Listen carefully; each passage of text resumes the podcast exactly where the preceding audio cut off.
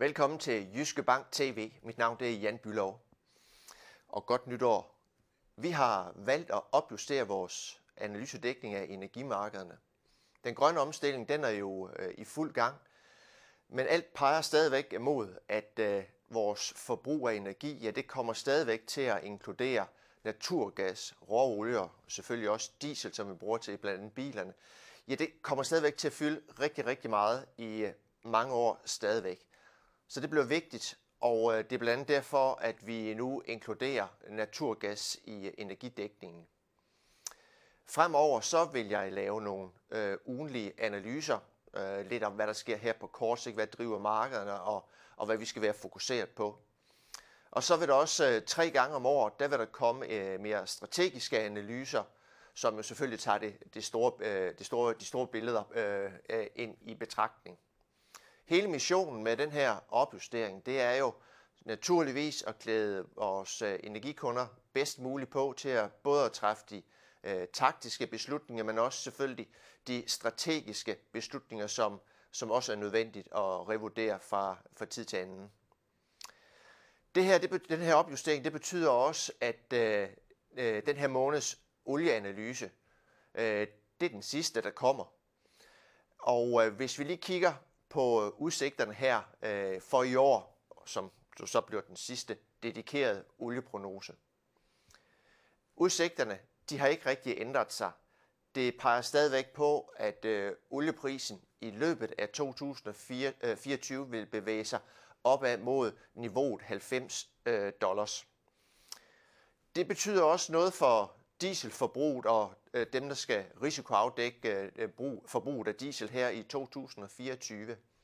For med udsigten til øh, stigende priser og en terminskurve, det er jo den, man bruger, når man skal afdække sit dieselforbrug, som er i contango. Det vil sige, at prisen ude i fremtiden, den er faktisk lavere, end den er her og nu.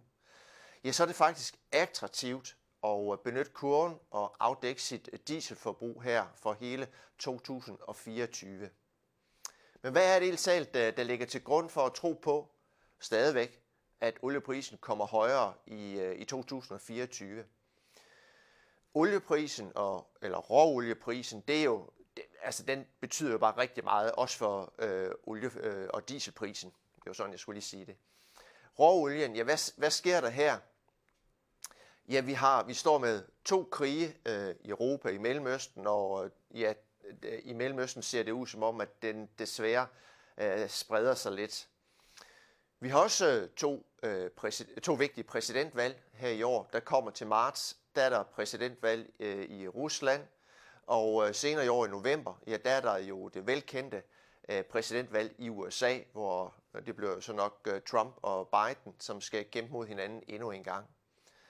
Så der er masser af øh, internationale vigtige begivenheder og risici derude, men på trods af det, så kan vi se på finansmarkedet, så er der stort set ikke indpriset nogen risikopræmie. Det undrer mig rigtig meget. Øh, det må vi bare acceptere. Der er også en øh, stor mistillid øh, til øh, OPEC plus alliancen og deres vilje til at agere proaktivt i markedet.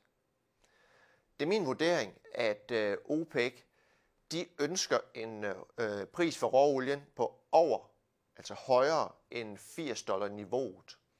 Og det har vi ikke rigtig haft det sidste stykke tid.